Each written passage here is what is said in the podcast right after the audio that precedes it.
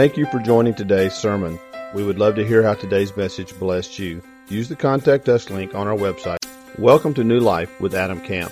This podcast is a ministry of Rosemont Baptist Church in LaGrange, Georgia. Please visit us on the web at rosemontchurch.org. Enjoy the podcast.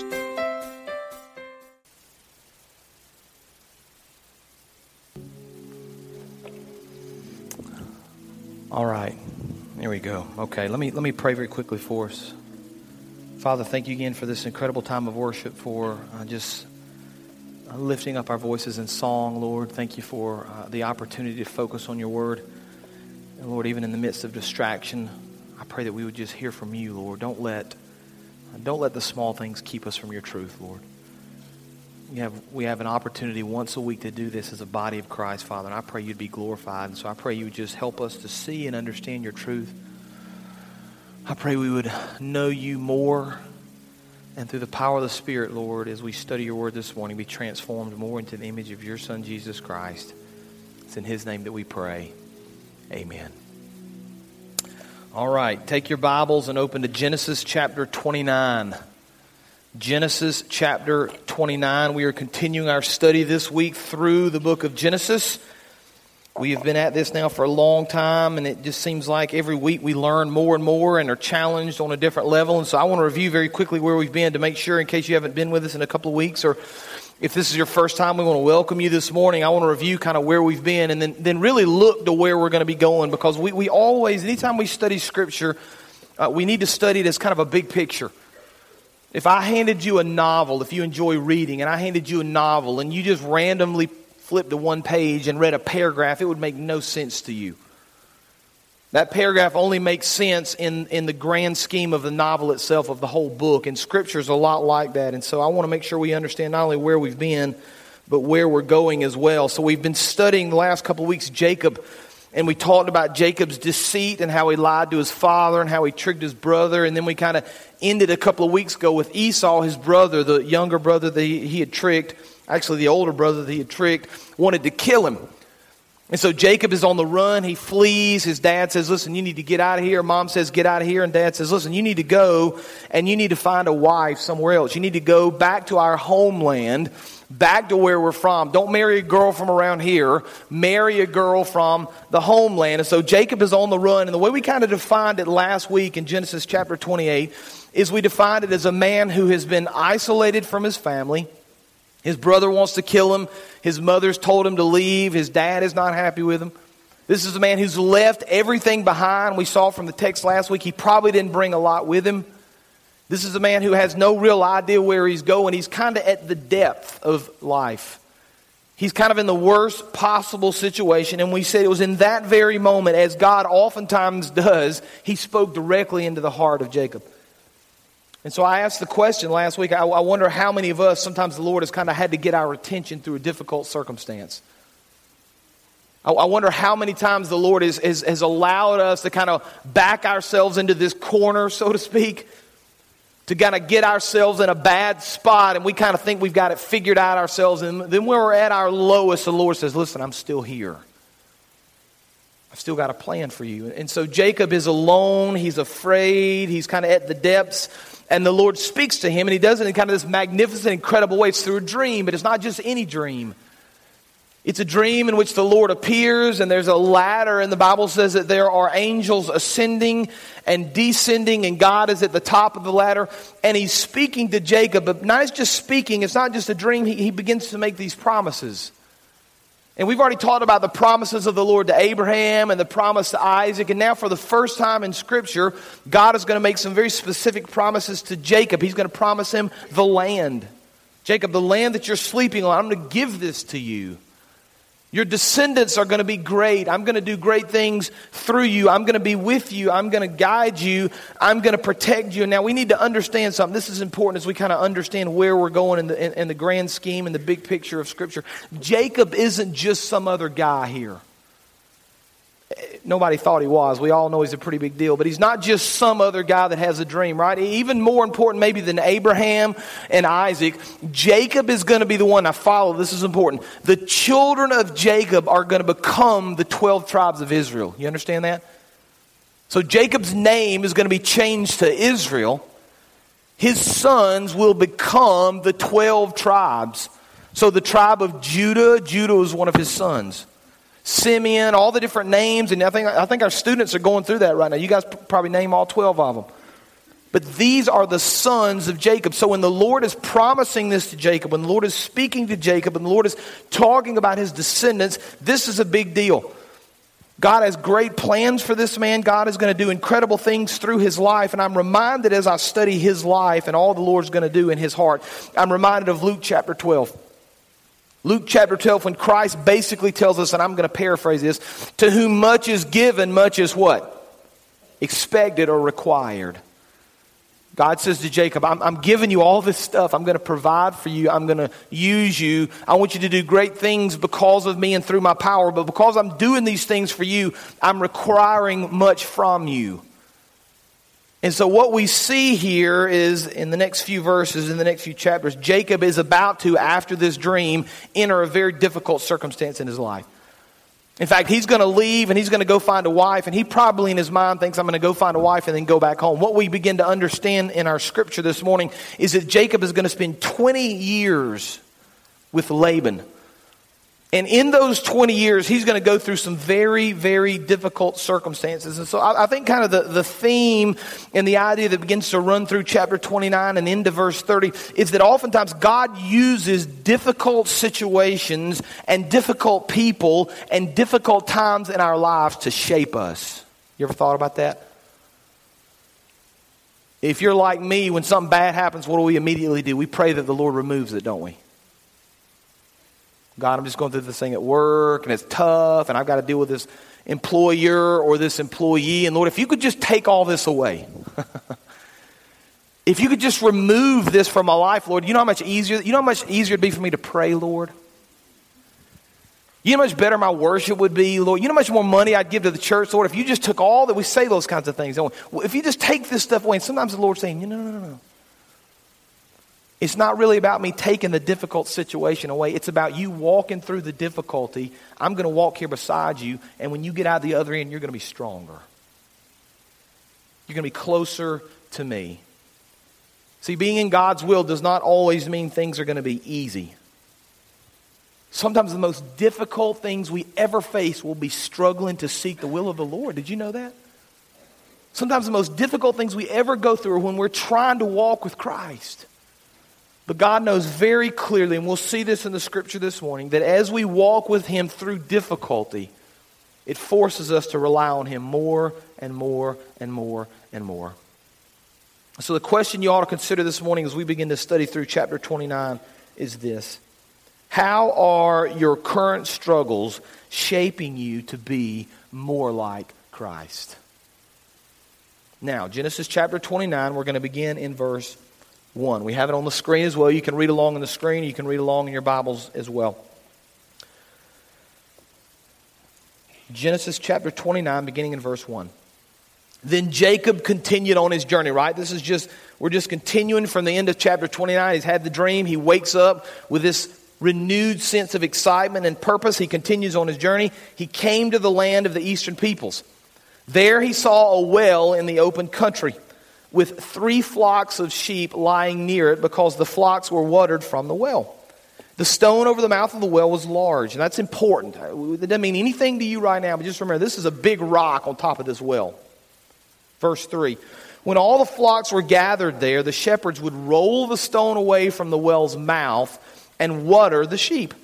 Then they would return the stone to its place over the mouth of the well. Jacob asked the shepherds, My brothers, where are you from? We're from Haran, they replied. He said to them, Do you know Laban, Nahor's grandson? Yes, we know him, they answered. Verse 6 Then Jacob asked, Is, is he well? Yes, he is, they said. And here comes his daughter Rachel with the sheep. Look, he said, the sun is still high. It's not time for the flocks to be gathered. Water the sheep and take them back to pasture. We can't, they replied until all the flocks are gathered and the stone has been rolled away from the mouth of the well. Then we will water the sheep. While he was still talking with them, Rachel came with her father's sheep, for she was a shepherd. When Jacob saw Rachel, excuse me, when Jacob saw Rachel, daughter of his uncle Laban, and Laban's sheep, he went over and rolled the stone away from the mouth of the well and watered his uncle's sheep. Then Jacob kissed Rachel and began to weep aloud. He told her that he was a relative of her father, a son of Rebekah. So she ran and told her father. Verse 13 As soon as Laban heard the news about Jacob, his sister's son, he hurried to meet him. He embraced him and kissed him, brought him to his home, and there Jacob told him all these things. And let's pause there for just a second. Let's make a point and then kind of think through it just for a few minutes. Point number one God directs our situations to mold us into his image. Okay, God directs our situations, I guess it could be situations with an S, plural, to mold us into his image. So, so here's a news flash in case you didn't understand this. God has not only got a plan for your life, okay, but God will, Scripture tells us God directs our path and God places us in these moments so we can bring Him glory and draw closer to Him. Did you understand that? So when you're going through a difficult time, you don't need to wonder, why am I struggling with this? Why is this so hard for me? Is the, is the Lord angry with me? Is the Lord mad with me? Does the Lord just want me to suffer? That, that's not the answer at all. What, what's really happening is the Lord has placed you in this situation and for whatever reason allowed you to stay there because He wants to deepen your walk. He wants to deepen your faith. It's a very simple example, but we understand the example of, of kind of getting in shape, maybe running or lifting weights. When you first start that, or even when you continue that, it's usually not easy on your body, is it? It's a struggle, and? It's difficult, but we understand physically that if we continue to run or continue to work out and continue to push our bodies, if we can to continue to put ourselves under duress, then eventually we will be stronger, won't we? We will be more fit. It's the same way with our lives. Just like if you enjoy running or working out, you don't lift that first weight and say, Whoa, this is too hard. I got to get out of here, man. I got to find something else to do. You push through it, right? It's the same idea with our lives. The first difficult thing we come to, we want to pray the Lord removes it. Instead, we ought to begin to think, I want to push through this, Lord, and I want you to strengthen me through this process. This is what Jacob's doing. See, Jacob's had this dream. The Lord has spoken to him. The Lord has given him this picture of how he wants to use him and what he wants to do. And so Jacob gets up and he continues the journey. Now it's interesting that the phrase here, depending on the scripture you're reading, some of the scriptures in chapter 29, verse 1 say that he lifted up his feet. I think maybe, that may be the King James or the New King James. He lifted up his feet. And there's this sense here that there's the renewed purpose, there's an excitement. He all of a sudden wants to do something where he wasn't quite sure where he was going before where he didn't exactly know what the Lord was doing. All of a sudden, he's got a renewed sense and a new purpose. And so he lifts up his feet, he continues on his journey, and he shows up at this well. Now, I just want to pause for a second. I want to remind you of some. Some of you may have already kind of realized this. You may have noticed as we were reading through the first few verses of this chapter that this story sounds familiar. And so let me just kind of give you the, the high points because I want to point something out that's very interesting. Here's the man, Jacob, who has been called of the Lord. The Lord sends him on this journey. The Lord provides for him. The Lord protects him. The Lord leads him now to exactly where he wants him to go. And again, we see the hand of the Lord all over this, right? This isn't just dumb luck. The Lord has directed his path, directed his course. He brought him to this exact well. And while he was at the well, he met people that knew Laban, the man he was looking for. And oh, by the way, while he's talking to this man, Laban's daughter just happens to walk up and he's looking to marry one of Laban's daughters, right? So we see the, the hand of the Lord all over this situation, all over this journey. The Lord is directing the path of Jacob. Now, that may sound very familiar to you because if you were to back up a few chapters, we're not going to do this, but you may remember when the Lord decides that it's time for Isaac to find a wife. Abraham sends a servant. You remember the story? I think it's Genesis, Genesis 24. This servant is protected by the Lord. This servant is provided for by the Lord. This servant goes on the same journey to the same place. He ends up at a well. While he's at the well, the woman that he's going to eventually marry, Rebecca, shows up and he meets her. He goes to the house of Laban. So you've got these almost parallel stories. It's almost as if the Lord is kind of using the same blueprint for Jacob and Rachel that he did for Isaac and for the servant of Abraham. So it's very similar, but there's one big difference, and this is awfully important.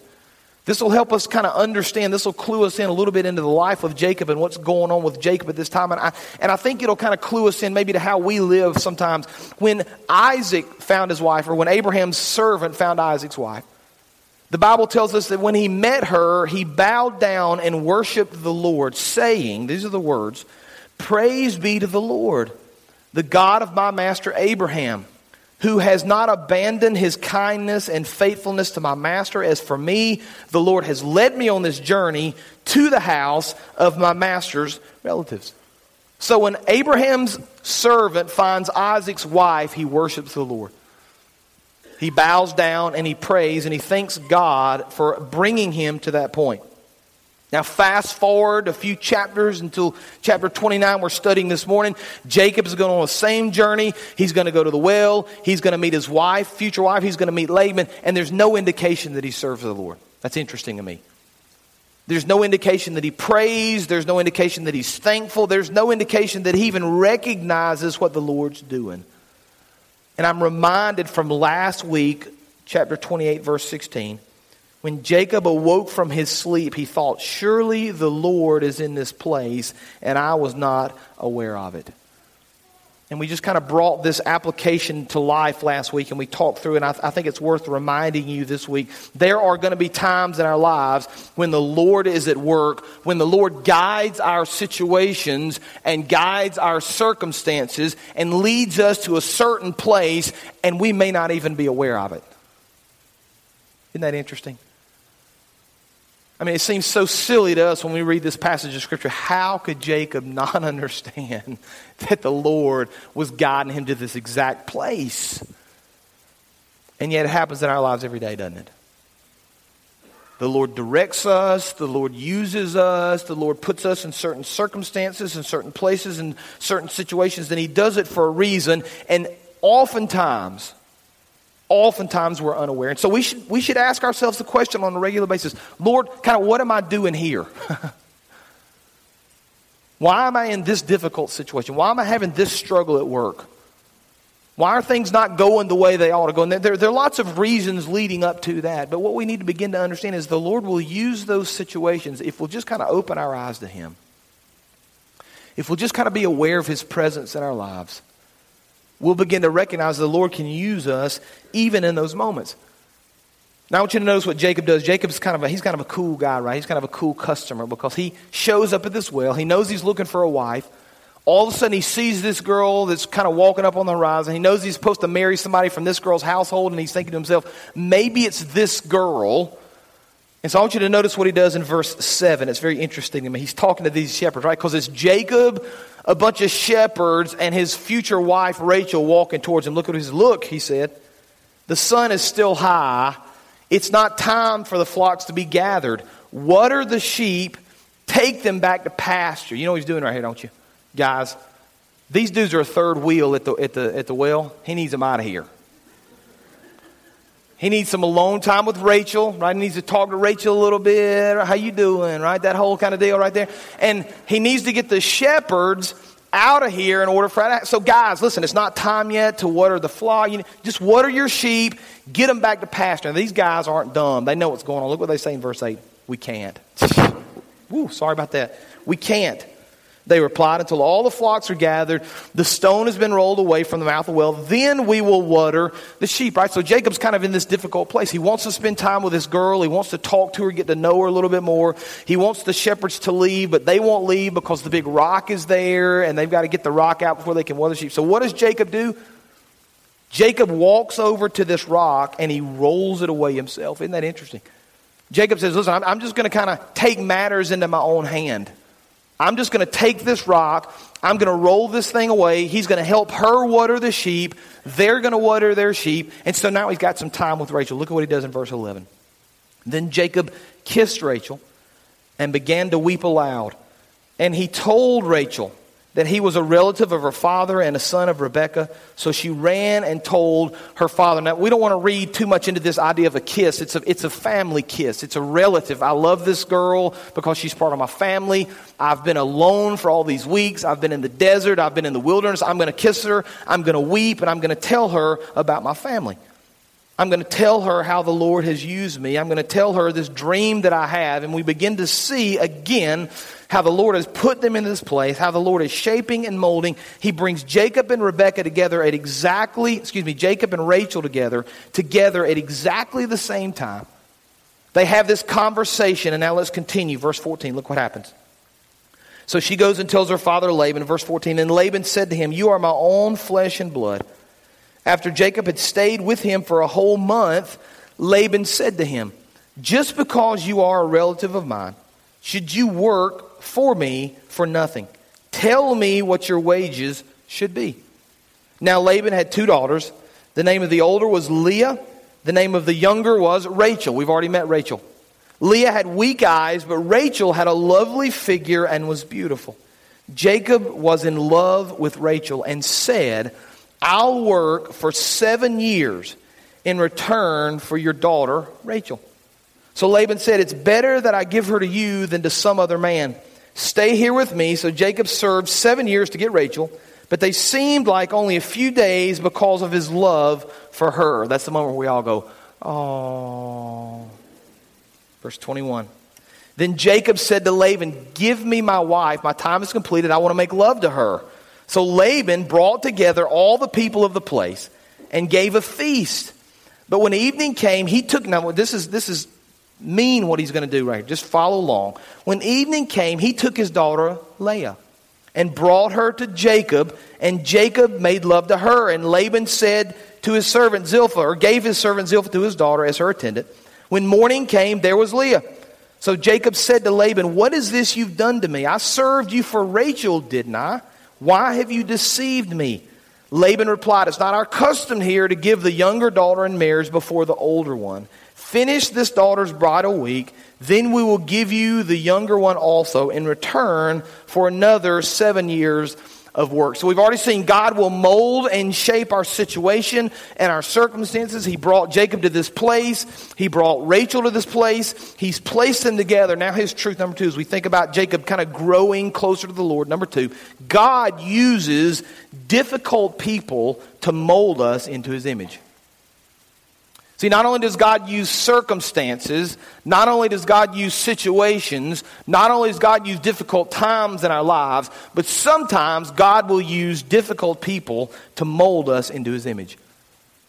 Now, I'm not asking you to write anything down or say anything out loud, but I bet every one of us has got a person in mind right now, don't we? You're thinking, yes, difficult person. Yes, yes, yes. I know exactly who you're talking about, right? And our initial response is maybe I don't like that person, maybe I don't want to be around that person, maybe that person isn't nice to me, all you can kind of fill in the blanks. But as we begin to understand scripture and we begin to understand how the Lord is always at work in our lives and we begin to understand that nothing just happens by chance, we, we begin to ask ourselves the question, is this person maybe placed in my life? Has the Lord allowed this person to be part of my life so the Lord can use that person to drive me closer to Christ? To shape me more into the image of Jesus? Can that person be used in my life, as, as difficult as that person may be, so that I can be more Christ like? I mean, just imagine the difficulty in being Christ like to the person that's the meanest to you, right? The person that you dislike the most. The thorn in your side. Imagine, even, even as you think through being nice to that person, just kind of, you kind of want to grit your teeth, don't you? Sometimes the Lord allows those people to be in our lives so we can be molded more into his image. So we got this interesting story, right? Jacob goes to Laban's house. He stays there for a month. Laban begins to notice some things about Jacob. Now, I, I firmly believe that Laban was kind of a tricky guy, and we see that in his actions. So Laban begins to notice that Jacob maybe is a hard worker. He probably hears the story about the giant stone that he rolled away. He sees he's a pretty strong guy. He's come, maybe he's ready to do some work. And on top of that, the scripture tells us that this young man, not really young, but this man that showed up at his house, Jacob, is in love with his daughter. So Laban starts putting two and two together here. This is a guy who's come, he's working, he's pretty strong, he's motivated, he's in love with my daughter. What can I now do to make these things work in my advantage? See what he's doing here? So look again at verse 15. So Laban said to him, Just because you're a relative of mine, should you work for me for nothing? Tell me what your wages should be. Now, he already understands that his son is in love with Rebekah. He already understands that this guy, I said his son, Jacob, is in love with Rebekah. He already understands that this guy is willing to work. And so he says to him, Listen, what do you want to give me? What should your wages be? Now, I think it's interesting here if we kind of think through Jacob's heart a little bit. Again, we've kind of already made the point that he's unaware, at least at times, that the Lord's at work. He's unaware of the idea of praying and seeking the Lord. He's unaware of worshiping the Lord, even though the Lord has brought him to this place. And so we, we begin to ask ourselves the question why did he choose Rebecca? Why did he think Rebecca was the one? I mean, she just kind of walked up out of the desert. She came out of nowhere. She shows up at the well. He's not praying. He's not seeking the Lord necessarily. Why did he think she was the one? Well, verse 17 kind of clears it up for us. Genesis 29 17. Leah had weak eyes, but Rachel had a lovely figure and was beautiful. See that? He, he just liked the way she looked. He was attracted to her physically. There, there's no indication here that there's any sort of a spiritual development or spiritual question or prayer that went into this relationship. Now, let me just kind of pause for just a second and just kind of encourage you guys and you ladies that are maybe not in a relationship at this moment. If your entire decision in a relationship is based on physical stuff, you're going to be disappointed at some point, I promise you. You need to seek the Lord in a relationship, guys and girls. You need to seek the Lord. You need to spend great amounts of time in prayer about who you're going to marry. You need to study God's Word as it relates to who you're going to marry. You, you need to find a, a young lady or a young man who loves the Lord when you decide who you're going to marry. Guys and girls, if you're, if you're dating a non Christian right now, what, what are you doing? Are you going to marry that person? You going to marry a non believer? Because what you're ultimately saying is, I'm, I'm just going to date this person for four or five years, or not really a believer, and then I'll just break up with them, I guess, and waste four years of my life. See, we, we, we ought to be spiritually engaged when we think about who we're going to marry. There, there's certainly physical attraction and, and there's that, that intimacy and all that stuff that has to happen. I get all that. But you, you better be sure that the Lord's involved in this process. Because here's a man, it seems at least scripturally, that wasn't interested in seeking the Lord at this moment. He was interested in a beautiful girl that just happened up at this well. He had not put any kind of prayer into it. He was not seeking the Lord, and he bases the decision, at least it appears, on Rachel's physical beauty. Now, that may seem good to him, but it's a difficult place to be because there's a lot of bad things that are going to happen, right? So here's the deal he falls in love with this girl. Dad says, Listen, okay, if you want to work for me and you want to marry my daughter, you're in love with my daughter, what's it going to take? And Jacob says, I'll work for seven years to marry your daughter. Now, when we first read that, that seems like a long time, doesn't it? I, just wonder, I asked the 830 service, I didn't ask anybody to raise their hand, but I wonder if any of us before we were married dated seven years or longer. Not many, some do, but not many. That's a long time. But Jacob says, you know what? It, it, kind of points to his love for her and how much he's willing to wait for her.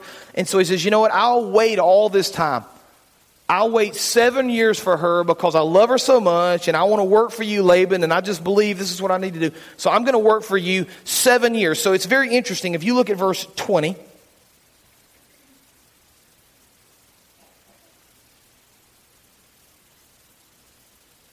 The Bible says, bring that back up if you would. Jacob served seven years to get Rachel, but they seemed like only a few days in because of his love for her, right? There's this, there's this great amount of love for this woman.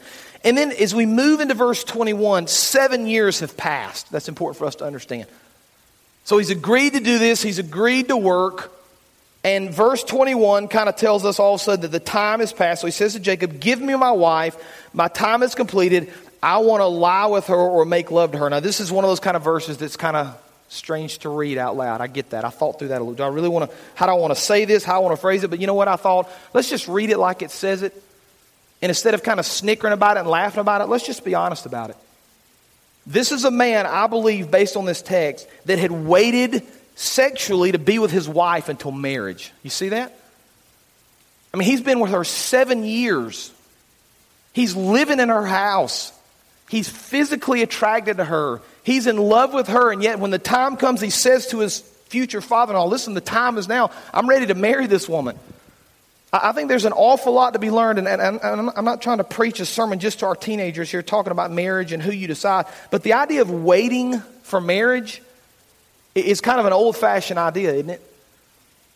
People don't do that anymore, right? They don't wait. They, they, need, they need to be compatible. They need to figure out they're compatible now. Why wait? Well, we wait simply because the scripture tells us to wait. That's God's plan for us. And I've said this before, and you can be mad at me if you want to, but young man who says, I just love her too much, it's really about how much you love yourself, isn't it?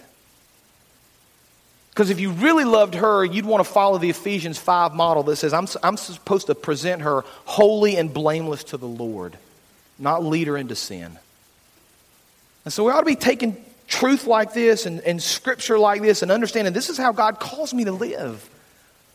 And even if John and, and, and, and Susie and Frankie and all my friends back here say I should do it some other way, I'm going to do it the way the Lord says it.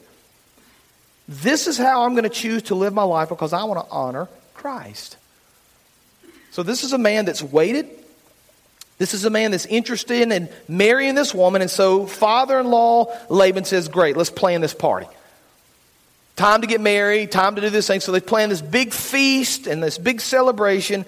And the Bible tells us that he goes into the tent to wait for his new bride, and unbeknownst to him, Laban sends in Leah.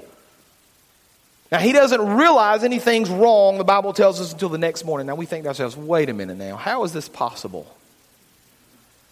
We laugh at this idea, right? How? Well, there's several things we need to keep in mind. And when you begin to understand what's going on here, it doesn't make, it doesn't seem as strange as maybe you would think it would seem. First of all, this is a big celebration. Jacob may have had too much to drink.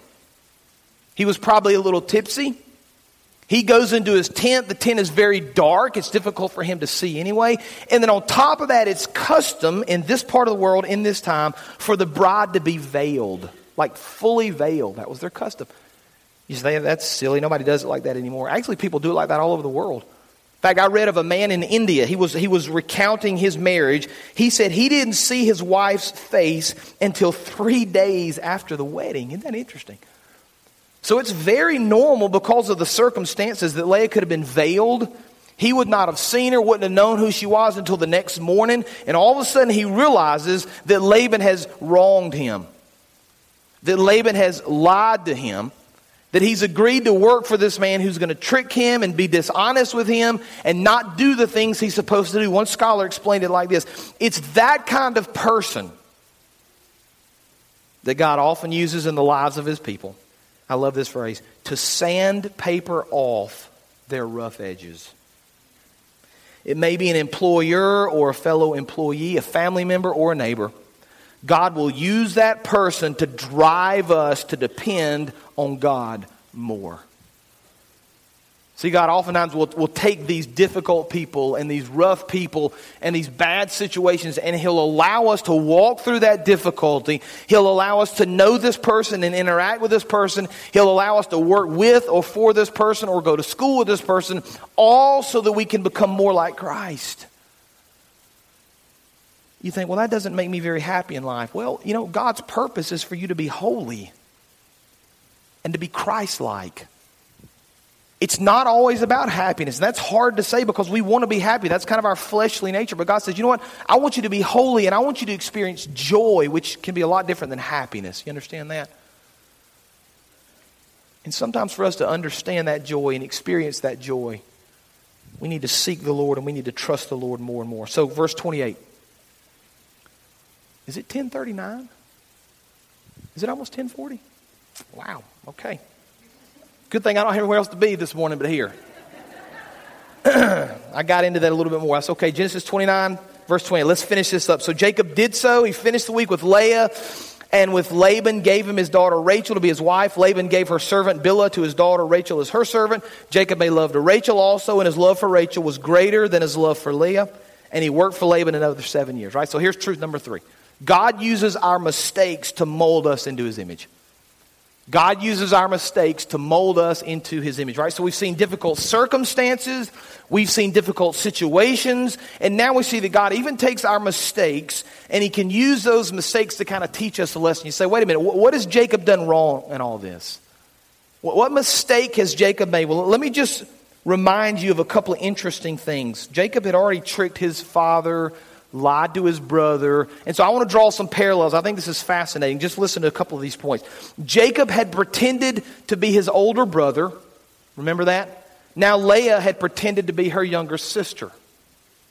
Laban and Leah had deceived Jacob, just as Jacob and Rebekah had deceived Isaac. Jacob had deceived Isaac by taking advantage of his inability to see due to poor eyesight Laban deceived Jacob by taking advantage of his inability to see in the dark tent. Earlier, Jacob had deceptively pretended to be the older brother. Now, Laban tricked him by pre- replacing the younger sister with her older sister, right? There's all these parallels. God says that the sin that you did, Jacob, the mistakes that you made, I'm going to remind you of all the things that you did in this situation. I'm reminded of Galatians chapter 6, verse 7. You need to remember this. Do not be deceived. God cannot be mocked. A man reaps what he sows. Whoever sows to please their faith from the flesh will reap destruction, and whoever sows to please the Spirit from the Spirit will reap eternal life. Let us not become weary in doing good. For at the proper time we will reap a harvest if we do not give up. Therefore, as we have opportunity, let us do good to all people, especially to those who belong to the family of believers. Right? God says your, your sin will find you. And God oftentimes will use that sin in your life to lead you closer to Him. God will use that sin to teach you a lesson, to help you understand exactly who he is. I want to finish with this passage of scripture. I'm reminded of Paul and his struggles because it's so easy for us when we deal with difficult circumstances, difficult situations, difficult people, the sin in our lives and the problems that that causes. It's difficult for us sometimes to see through this and to see the glory of the Lord. But let me just finish with Paul's reminder. Paul had struggled with a thorn in the flesh. He had begged the Lord to take it. But in 2 Corinthians 12, verse 9, he said to me, This is the Lord speaking to Paul.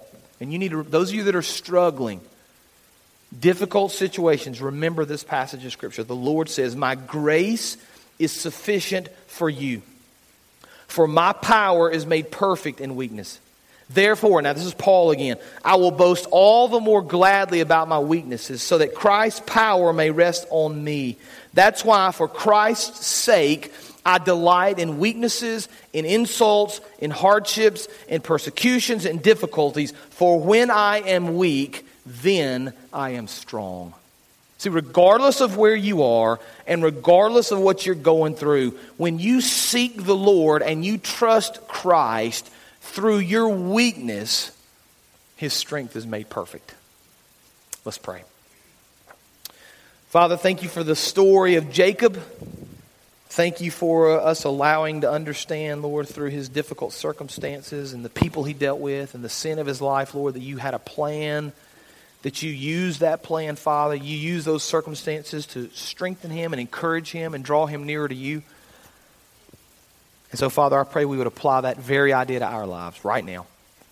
We would understand the difficulties we face, the difficult people that surround us, the sin that sometimes we're involved in the sin of the past, Lord, all those things are used by the Lord. All those things are used by the Lord to shape us and to mold us more into His image. So help us begin to understand, Father, in the difficulties of life, to see those opportunities as chances to grow in our faith, to grow in Christ. It's a good opportunity, Lord, at that very moment to be more Christ like. Give us the strength to do that, Lord.